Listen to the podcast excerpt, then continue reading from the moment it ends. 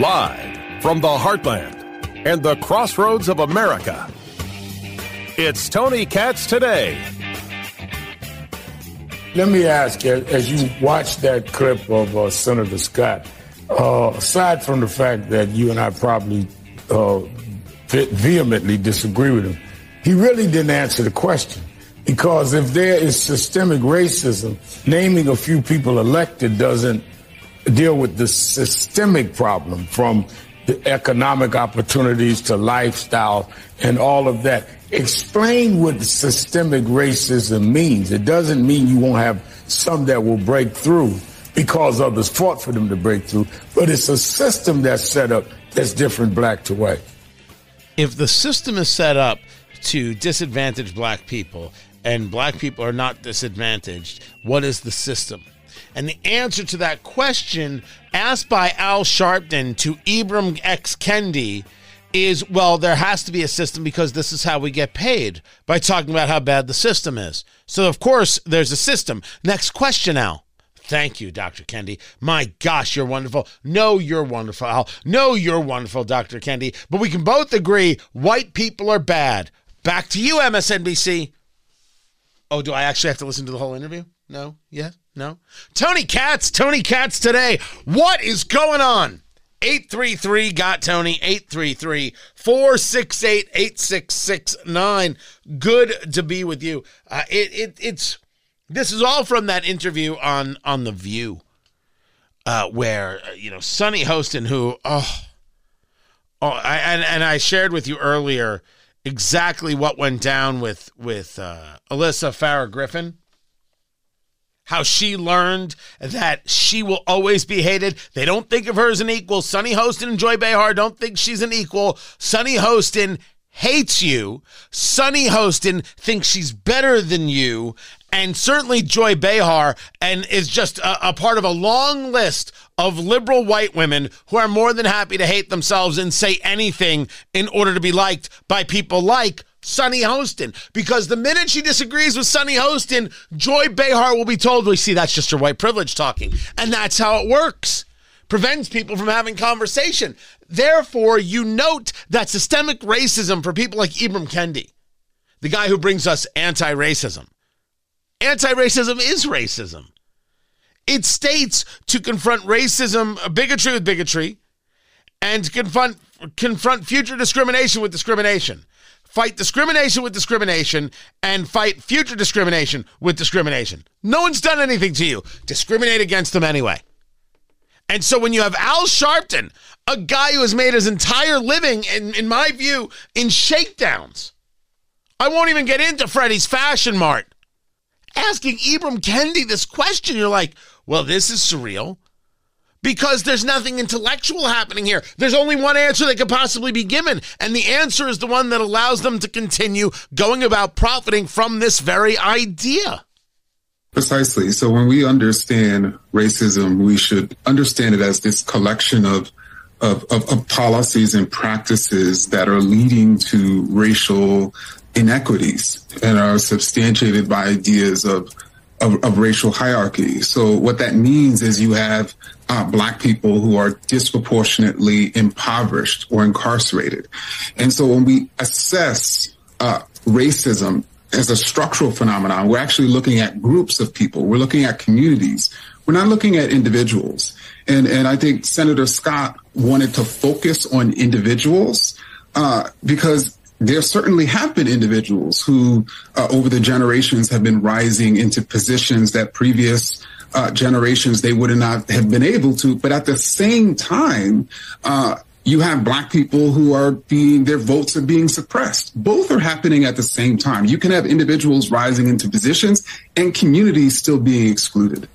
No one's vote is being suppressed. It wasn't suppressed in Georgia, no matter what they said. That didn't happen. It didn't happen. More people voted in, in this last election than ever. But let's go back to something that, that Ibram Kendi is saying there. Ibram Kendi is saying that the problem with Senator Tim Scott is that he's focused on the individual. You got to look at the group and how the group is doing, and that's how the structural racism works. Wait a second. Instead of stating that the people who break through are the exception, what if I stated that the people who break through are the people who no longer believe Ibram Kendi's nonsense? They're the ones who have realized wait, there is no impediment in my way. Now, that's a far cry from me saying there aren't people out there who hate others because of the color of their skin. They do. And there are people out there who hate others for their religion. And that's true. Remember, there are people out there who hate me because I'm Jewish. They hate me. No one ever said to me, Tony, it's going to stop you. Tony, they hate you, so you can't be a doctor or a lawyer. And I became a, a, radio host, so you can imagine how disappointed my stereotypical parents would be. Thank goodness they're not stereotypical. Oh, whew. What if the people breaking through are the people saying there's something better than what you're claiming, which is, well, the reason you're not is because look how they're keeping you down. And look, this is where you are, and you're always going to be kept down. You're always going to be here. Look at this. Oh, you see that person broke through? They don't understand. They're not really black. They don't understand struggle. Isn't that exactly what Joy Behar and Sunny Hostin said? That Tim Scott, Senator Scott, or, or Justice uh, Clarence Thomas, they don't really understand what it is to be black. Is that what it is to understand what it is to be black? To be black is you will always be oppressed and you will never be able to make it.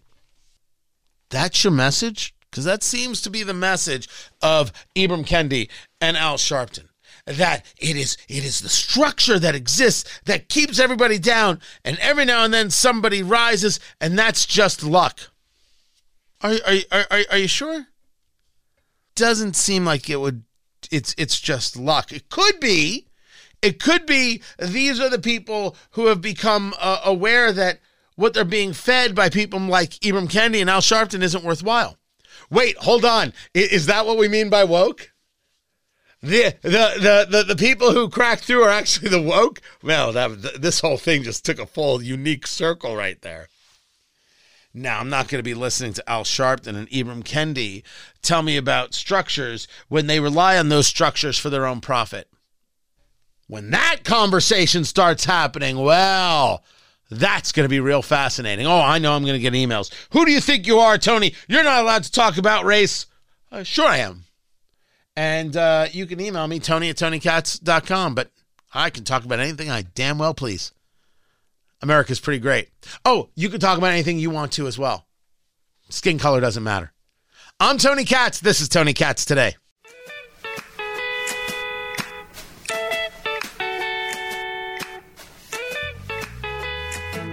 There will be no contempt charge for FBI Director Christopher Wray, and it makes perfect sense. If he's going to do the thing that you want him to do, then there's no reason to hold him in contempt.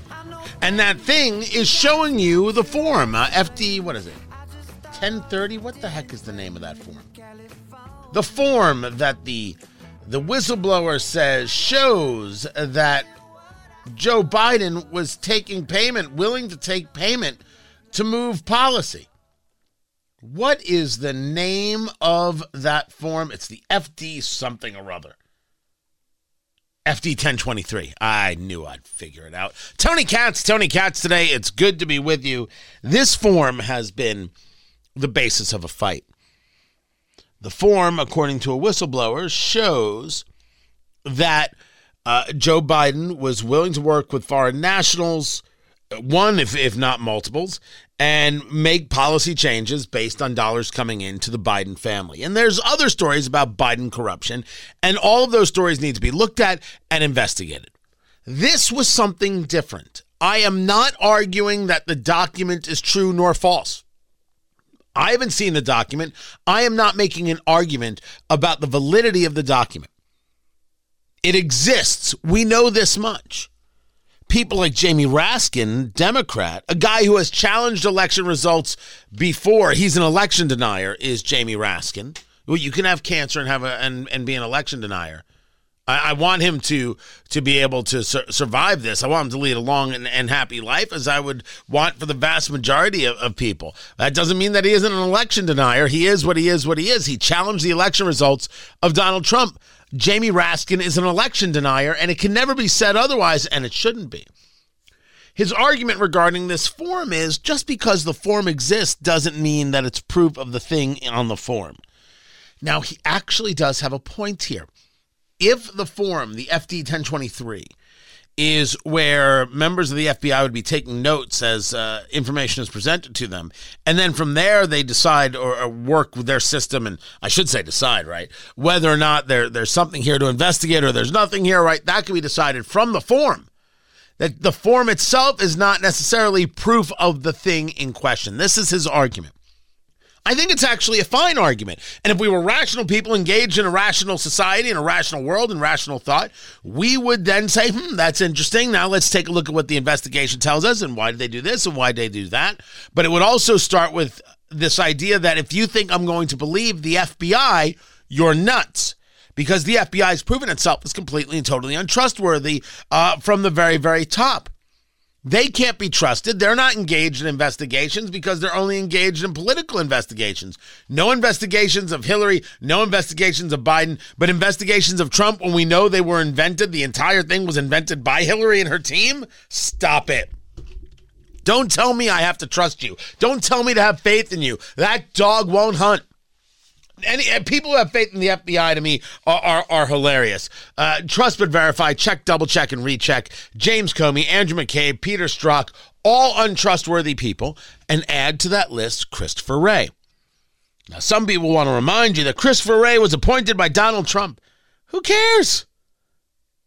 Who cares? He's the guy who gave me Rex Tillerson. He's the guy who gave me uh, Michael Cohen. Trump doesn't pick good people. What the hell kind of conversation is this? Who cares if Trump picked them? It doesn't matter. The story is not what's in the document. The story is whether or not the document is shown to the House Oversight Committee. Because what Christopher Wray, the FBI director, said is, we're not showing you the document. And then what he said is, well, if you want to see the document, you come to me, we'll go to a SCIF, a, a secure compartmentalized information facility, and then I'll show you a redacted version of the document. A document that we know is not classified. Even if it was classified, it wouldn't matter to me. I got to admit, the more I've thought about that, if if if the House has oversight capability, if we're going to argue this, and they want to see information, they get to see the information. If that isn't the case, and the FBI and the DOJ is not answerable to the people, well, we've got a whole nother situation now, don't we? So Christopher Wray had said, no, we're not showing you this document. And James Comer, the Republican from Kentucky who heads the Oversight Committee, said, I'm sorry, maybe you didn't hear me. I want the document. And, and Wray said, well, we'll show it to you this way, we'll show it to you that way. We're not giving it to you. To which Wray said, okay, and not Wray, uh, Comer said, okay, Christopher Wray will hold you in contempt. And the left clutching their pearls and they can't believe it and you're going to throw them in jail? Is that what you're going to do? What kind of nonsense? And people started screaming stunt! left right and center. Of course they were wrong. People like uh, the extremist hakeem jeffries representative from new york wrong. Uh, people like election denier representative jamie raskin wrong. Nothing about this is a stunt. This is a question of whether or not the fbi can keep information from congress from your representatives and mine? And the answer has to be no. You might say to me, well, Tony, what if a classified this and what if that? That may be a reason for getting the information to them in one of these SCIFs. But this was an unclassified document that the FBI admitted that they had, and they didn't want to show it because why? Because it might reflect badly on Biden and the FBI, and of course, its upper echelons is completely and totally political. That's what it looks like. That's what it smells like. And if he wants to defy a congressional subpoena, the FBI director is more than welcome to. Just like the House Oversight Committee is more than welcome to not only engage uh, the, the, the, the subpoena, but to hold Christopher Wray in contempt for not responding to the subpoena. Of course they can. Christopher Wray could decide what he's going to do there. He could avail himself of the courts. He can do a whole series of things if he wants. But what he doesn't get to do is decide, nah, I don't listen to you. You don't matter. And this move now of sharing everything with House oversight proves that Comer's threat was taken seriously. Now Christopher Wray has said, you know what? I don't want to be subpoenaed, or I'm already being subpoenaed. I don't want to uh, have have a problem with you. Here, everybody in the House Oversight Committee can see the document, and because of that, James Comer said, "Okay, we will uh, we'll withdraw. You know, any uh, uh, contempt uh, proceedings because he had to. When you win." You know, it, it, it's it's part of Saul Alinsky's rules for radicals. When you win, you then have to deal with the consequences of winning. You don't get to hold the guy in contempt when he's showing you the documentation. But we should be clear. We should be clear that this is the FBI caving.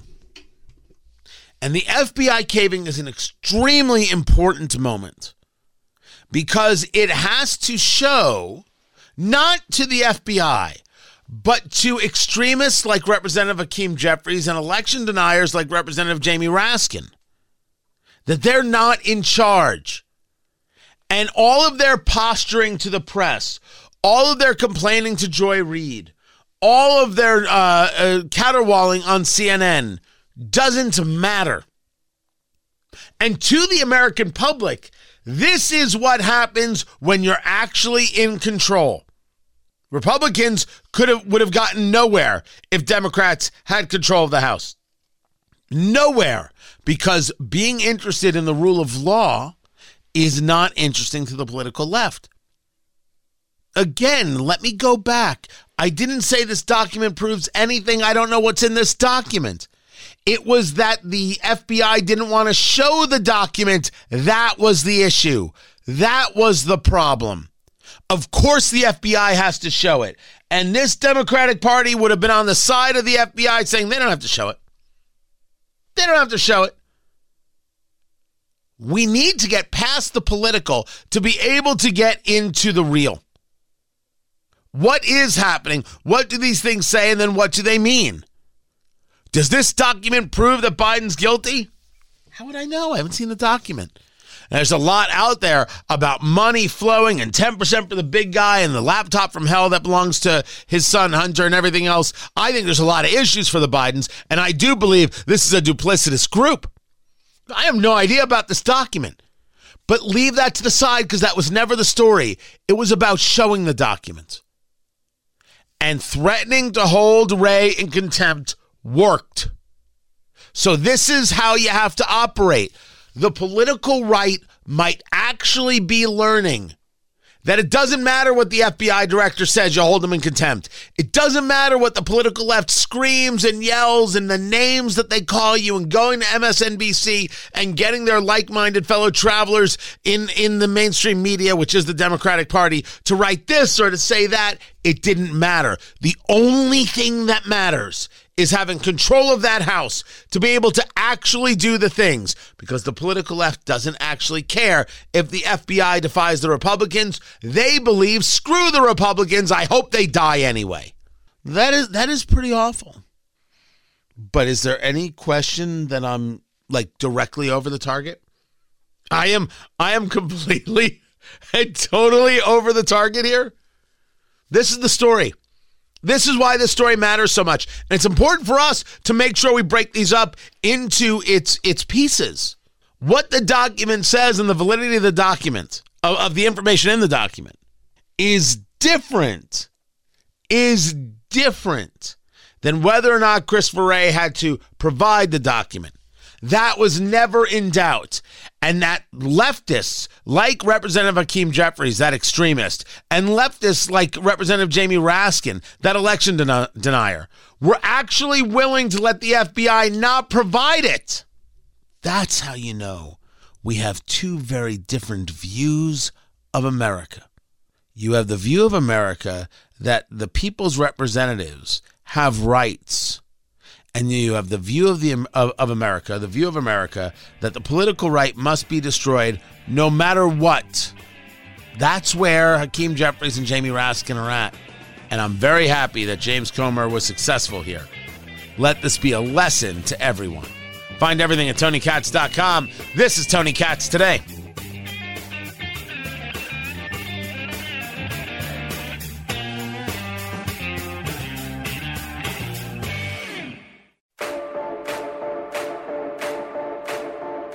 Well, I talked to players.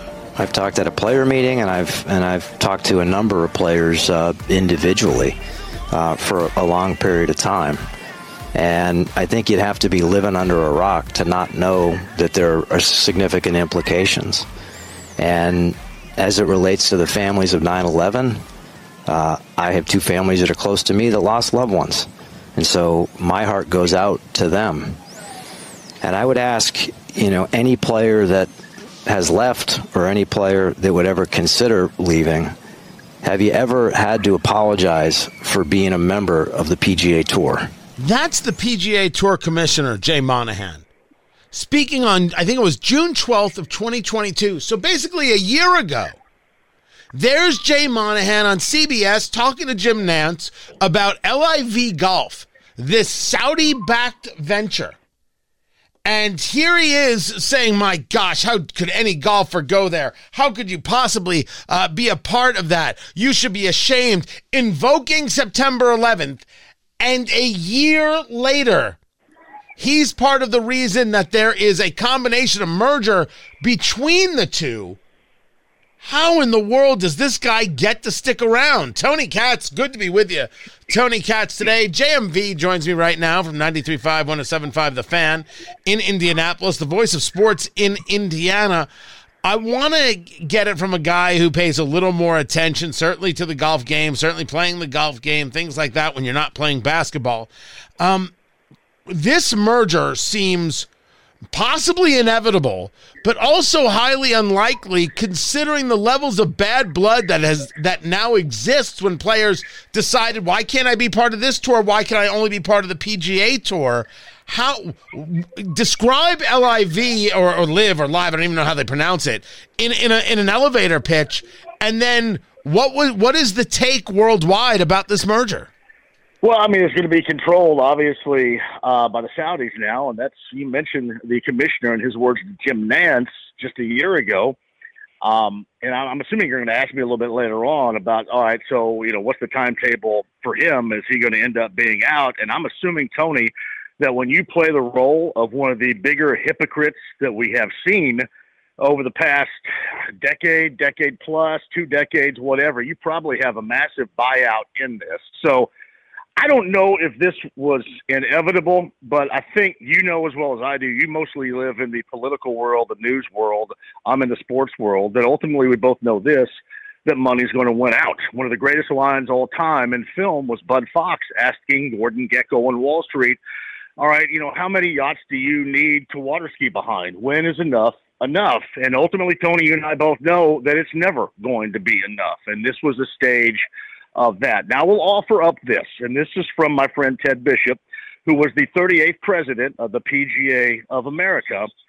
And this is something I didn't think about. This is something I haven't heard brought up very often. Is maybe the financial plan, longer term, was viewed by the PGA as not being something they could work with, not being something that was going to work for them, and uh, maybe they kind of jumped at this offer with just massive amounts of money and an absolute open checkbook. But what it does do, just beyond the PGA, Tony, it kind of stirs the thoughts of, all right, so, you know, what about some other things here? You know, what about, you know, we saw Lionel Messi get offered a mess of money uh, to play in Saudi Arabia. Arabia. He initially he turned that down, and, and now he's playing in the MLS in Miami.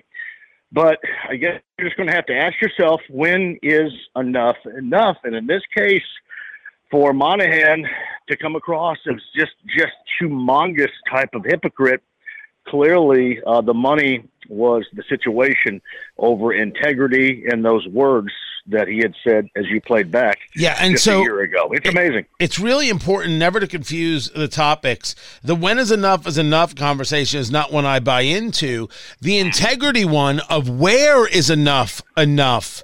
That's a conversation. So they're, they're two different things. And this was just yesterday on Golf Today where Monahan is trying to defend his position, right? Defend what he, he had already said, defend on how this deal is, is coming together. And this is what he said uh, to, to, to the golf channel, to the golf people there at NBC.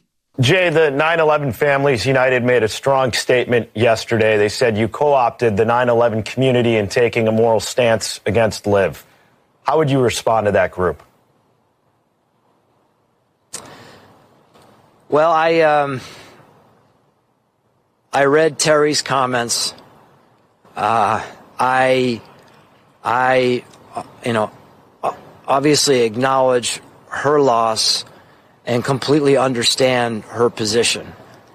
And to the question that you were just asking, you know, I wish, I think about the fact that I allowed confidentiality to prevail here. And in allowing confidentiality to prevail, I did not communicate to very important constituents, including the families of 9 11. And I regret that. Uh, I, I, I, really do.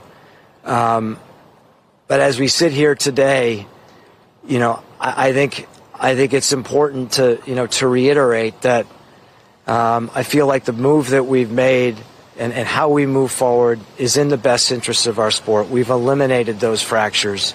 Um, but for for any uh, any difficulties I've caused on that front, again, I have to own that as well, and that comes back to communication.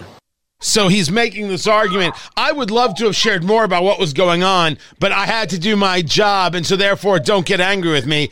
It's a very ugly, ugly answer from Jay Monahan. But really, now we get into two more things. Where are the players on this and where are the fans on this? You know, there are players who have been having serious beefs with golf commentators. It has gotten nasty and it has gotten personal. Where are the players on this new uh, world? And what about the fans and maybe even the sponsors? Are they still going to be around? Will they be participate in something that is, as you stated, JMV, Saudi backed? Yeah, well, I mean, it just depends on on where you are and it depends on how much money is going to be offered up, how much of an opportunity it is there, and then how much, you know, of your integrity slash backbone. If you've if you've been you know outspoken against it, how much is it there? I'll give you a great example. Rory McIlroy was one of the the biggest golfers that has not only been outspoken but continues to be outspoken regarding that. But he is still going to play. I think his words yesterday, Tony, were to the effect of, you know, sometimes the bully is going to win. In this case, we know what he means. Sometimes those with the most money are going to win out. And for him to play golf at the top level, he's going to have to join into or be a part of something that he does not want to be a part of that he has been outspoken against. So once again, as we started the conversation, money is going to win out. And with advertisers and with all that in mind, we'll see how much money ultimately wins out. I mean, and, and this is something, Tony, we'll probably not talk about this today, but further down the road, we could have implications with other sports, other professional sports, you know, other teams. Who knows what type of ownership that this whole thing may open up as a Pandora's box of sorts here. I mean, it's been an amazing week, and for certainly Monahan, it has been a hugely hypocritical type of week. But I, I guess that comes down this way. Um, and you probably have talked about things before where you have openly debated an angle that turned out to be incredibly wrong. Um, I have done that before as well. Uh, you try not to be a hypocrite. In this case, Monahan comes across as maybe one of the bigger hypocrites with what he said a year ago and how he continues to try to cover this up now and justify it uh, a year later. It, it's absolutely amazing. But again, money wins out, and it's always going to win out. You know, you, you bring up other sports. Uh, the, the difference here is that golf certainly has an international base to it. And while the NFL was desperate to have more of an international base, that base is an American base and they're already bothered enough by the fact you want to play in the UK, you want to play in Germany. You're making me get up at all different kinds of hours. You're you're literally got football on seven days a week. You're saying screw it to the college game and everything else. You're making me do all this stuff. Uh, the NFL fan is a different fan who's watching TV than the golf fan. And no, I don't think the NFL could get away with this. The NBA has certainly tried regarding its relationships with China that have been very, very dicey. The foot football doesn't go down this road. You don't see Saudi ownership of a team anytime soon in any major way. Tony, man, never say never, brother. Never say never about any of this because here's something we haven't talked about yet, which will happen now. Because of what the PGA has done with this, if you want to call it a merger, I guess that's exactly what it is. But what they have done is now, Tony, they've made it easier to a sense, right? For you to dabble if you wanted to in into a realm like that financially, something that is financially uh, driven for you, because now the PGA, Jay Monahan, they're taking all the heat.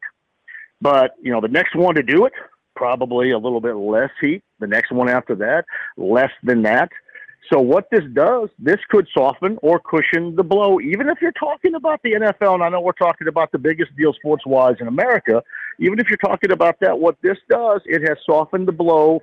Others, if they have been approached about a business deal, if they have thought about a business deal, um, to maybe go with that business deal because now the PGA, Jay Monahan, is taking all the heat, and that heat, once we go further down the road, I would think would be a little bit less than it is right now. So I think it opens up the door for a lot of things, maybe, probably things we haven't thought about in the past would come to fruition. I think it probably sets it up for being more of a reality than what we ever thought. Talking to JMV from 93.5, 107.5, The Fan, the voice of sports in Indiana.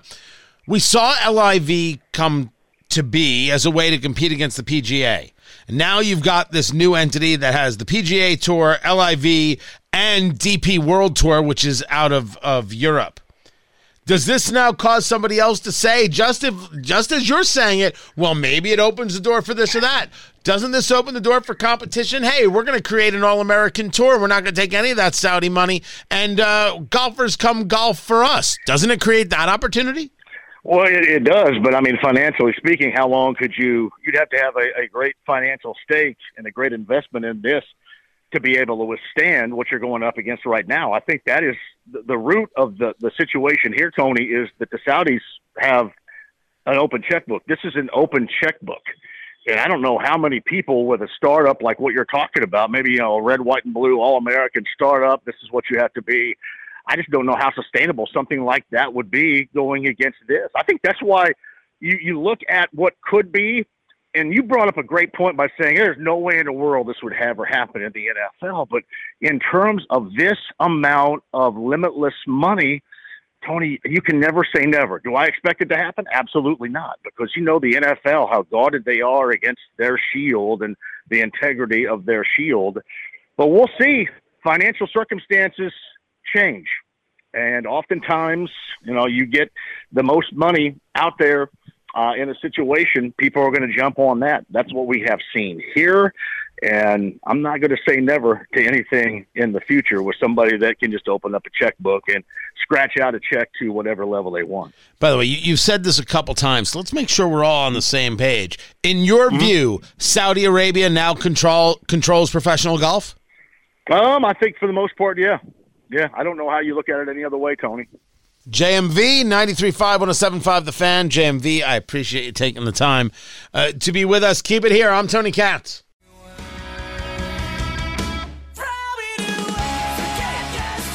So Pence is in the race, and Christie's in the race, and Burgum is in the race. Who? Yeah, exactly. Got to admit, the guy's got an interesting story, David Burgum, the governor of North Dakota, Tony Katz. Tony Katz today, it's good to be with you. The guy has had successes. The guy has had financial uh, su- successes. Uh, the guy has had political successes. I mean, it's kind of incredible. When he ran for governor of North Dakota, David Burgum, Nobody knew who he was. He was in the private sector. He had zero political experience. The Republicans had already nominated somebody. He beat that guy to get the nomination, then won the governor's mansion, and then won re-election in 2020 by a large, large margin. So there's, you know, is there money for him, or can he, can he, for to the extent self-fund, at least make himself interesting, propel himself? Maybe. I don't. I, don't say you know right away you gotta dismiss these people. I, I do remain steadfast in the reality that this is a race between Trump and DeSantis. So what's everybody else doing? And as I described in my, my video yesterday over there at Rumble, rumble.com slash Tony Katz, there's nothing to lose. You have nothing to lose when you run for president. You can only gain something. Chris Christie really is going to run again. Chris Christie is going to to bring people in. He's going to get people excited. Now all of a sudden, there's there's a real, real desire for Chris Christie. I, you can't get me to buy into that. You can't get me to be- believe that, no matter what he says on Fox and Friends. Well, look, I believe the Republican Party has been losing now um, for nearly seven years. Uh, after Donald Trump's win in 2016, uh, which I was a large part of. Uh, you know, we haven't been able to win anything since then. Lost the House in 2018, lost the Senate and the White House in 2020, those Georgia Senate seats in early 21, and we horribly underperformed in 2022. Lost governorships, lost the Senate seat, and barely won the House of Representatives when everyone thought we'd be at 240 or 250 yeah. seats. Red wave. So uh, we're tired of losing. And and look, if, if the person at the top gets all the credit when things go well, they also must be accountable for what happens when things go badly. He keeps wanting to push this idea that Trump just can't handle the fact he can't be a good leader. He can't handle that he's the reason that we're losing. I just don't know the levels to which that's going to resonate into a campaign. But again, it doesn't cost him anything. The people who hate him already hate him. It just elevates him, and some people are going to like the conversation. If it gets Trump out, he feels like he's victorious. And if it gets Trump out, some people are like, you know, we like this guy. He's honest and he's refreshing. Right? we forget how much we like him. Who knows? Stranger things have happened. It is politics, but it's still a very, very small path.